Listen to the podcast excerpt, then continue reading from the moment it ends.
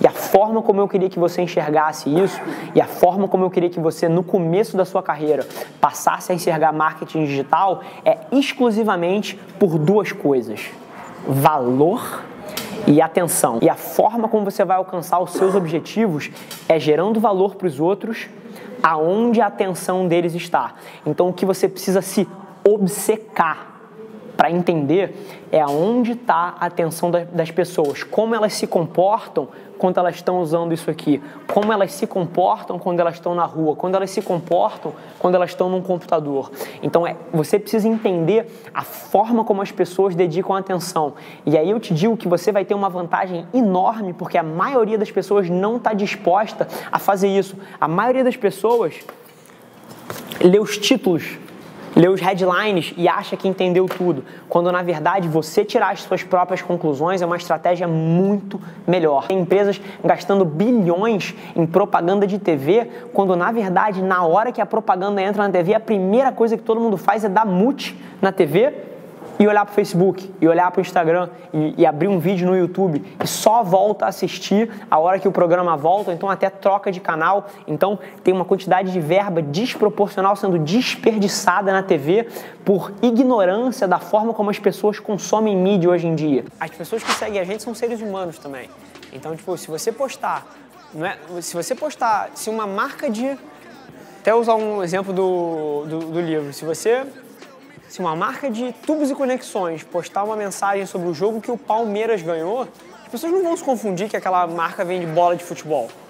Tipo assim, ela só está entrando na conversa que é relevante para a audiência dela. Então a gente pode falar, abrir um pouco mais o leque. Mídia social é o mais topo de funil possível é, você levar informações que são relevantes para a tua audiência. Se você pegar a maioria dos livros, se você pegar a maioria do que os especialistas dizem, eles vão sim separar várias plataformas diferentes e estratégias de marketing digital entre curto, médio e longo prazo. É o que eles chamam de funil. É você primeiro atrair as pessoas, converter as pessoas, se relacionar com as pessoas. Então, é um framework, é uma, um modelo muito famoso e aí você poderia colocar que uma ferramenta de curto prazo seria Google AdWords, uma ferramenta de médio prazo para você educar o seu mercado sobre os problemas, você poderia usar Facebook Ads e uma ferramenta de longo prazo para branding poderia ser o seu website, um blog. Então você pode sim segmentar assim, mas eu acho isso extremamente limitador. É, quando você está escalando um negócio que está crescendo tanto quanto o nosso, nada permanece durante muito tempo da mesma maneira, né? Então é muito difícil você estabelecer um processo, porque esse processo vai durar duas semanas. E é óbvio que você tem que ter uma linha geral, um valores por trás do que as pessoas estão fazendo, mas é muito difícil você ter um processo muito estabelecido para uma empresa que está numa mutação tão drástica assim. Então é um processo de constante ajuste e tanto numa empresa que está crescendo tanto quanto alguém está começando, isso é uma realidade. Então é lunático você achar que você vai definir uma coisa na pedra e que você vai fazer aquilo durante um ano inteiro. A estratégia é desenvolvida com base no dia a dia, quando você mete a cara, você faz, o mundo te, e o mercado te dão um feedback, você ajusta e refaz. Então é um ciclo constante. E é uma das coisas que eu mais adoro sobre o empreendedorismo. Ninguém quer ver a sua propaganda do seu produto. Ninguém quer ver a foto da sua camisa com um 20% gigante escrito. Independente de você botar isso no Facebook, no Instagram, isso é spam é, esse é o tipo de foto que você passa na hora que entra no seu feed. Isso não gera valor para ninguém. Então, a forma como você precisa atacar isso, você precisa gerar valor para os outros, para que eles se sintam atraídos para sua marca, para que eles se sintam atraídos para o seu produto. E tem sim momentos de você anunciar a sua propaganda, tem sim momentos de você expor o seu produto. Mas isso tem que ser 10% da, da sua produção de conteúdo, isso tem que ser 5% da sua exposição. Nenhuma peça de conteúdo pode ter o conteúdo com um pedido no final.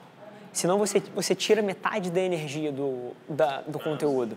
Tipo assim, você se sabota. É igual aquele cara que, que é super gente boa com você e, vamos supor, um, um, cara na noitada. Ele é super gente boa com a menina, paga um drink, conversa e tal, não sei o quê. Dá 15 minutos ele fala, pô, vamos lá pra casa Tipo, você tirou a energia de tudo que você fez antes. E aqui é, o, é a mesma coisa. Aonde tiver um conteúdo, não pode ter um pedido. A maneira como você pede é porque você, toda vez que distribui um conteúdo, você dá um cookie no cara e você pode fazer um retargeting depois só para pedir. Mas o pedido nunca junto do conteúdo, nunca junto do que você está dando. Então, super importante a gente ter essa, esse DNA de empresa de mídia quando a gente estiver falando de mídia e na hora que for falar de vendas é um pedido reto, não tem uma sabotagem, não tem um truque ali para convencer a pessoa. O pedido é o pedido, o conteúdo é, é livre de venda. Porque eu acho que com criatividade você pode usar todas as plataformas e todas as formas de marketing digital, seja marketing de conteúdo, seja SEO, seja marketing de ferramenta de busca, todas elas podem ser usadas de uma forma criativa e até fazendo um ping-pong com o, offline para gerar resultados diferenciados. Então, acho que criatividade é fundamental aí e você se limitar a colocar certos softwares, certas ferramentas e certas estratégias em caixinhas vai limitar o teu resultado e você, você vai ser só mais um executando a mesma estratégia que todo mundo executa.